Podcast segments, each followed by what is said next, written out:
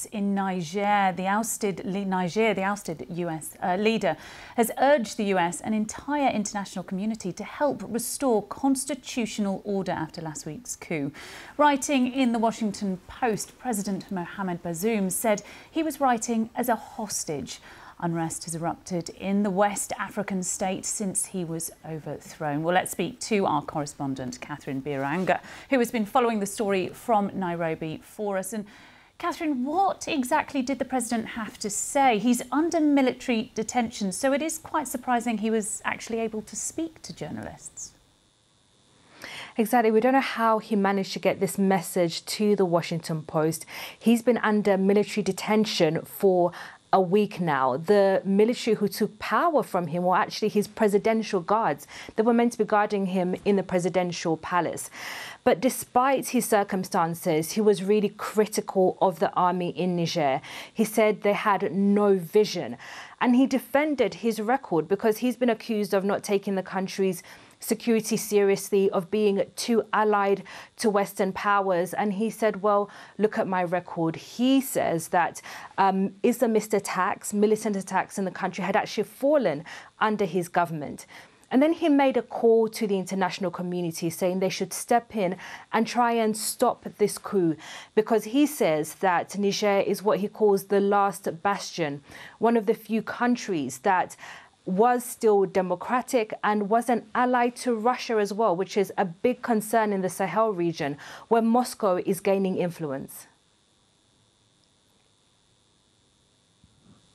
Leader. We've had this call from the ousted leader, but is there any sign that the international community is listening? I mean, so far this week, we've just seen the evacuation of Western citizens and embassy staff. I think the international community is listening because there have been several calls for the democratic elected government to be reinstated. So, from the United States, from Britain, from European countries, even Russia, where there is concern that maybe Russia might try to use this instability to gain influence, the government in Russia says they want to see a return to the constitutional order.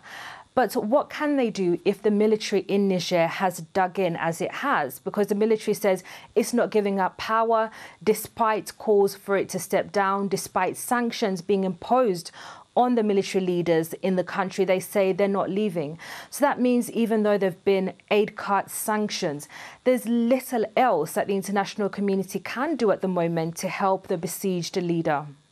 And you mentioned Russia a little earlier on. What is the extent of Russia's involvement in the region? In this week, we've seen people waving Russian flags. Yes, so we have to look at several countries in the region. They're in the Sahel, in West Africa. And so you have countries like Burkina Faso and Mali, which also experience recent coups.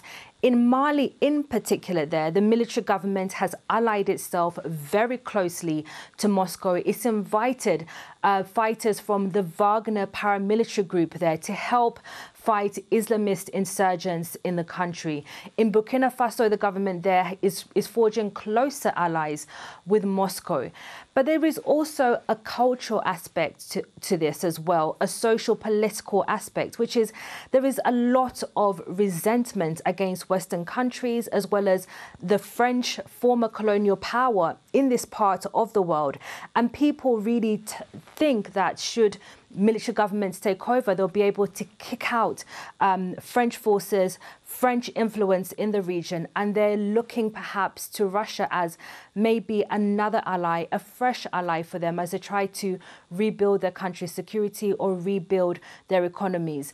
So when we've seen these protests in Niger, We've seen people carrying, some people carrying Russian flags and saying "Long live Putin," hoping that these uh, that Moscow might come in and try and you know better their situation.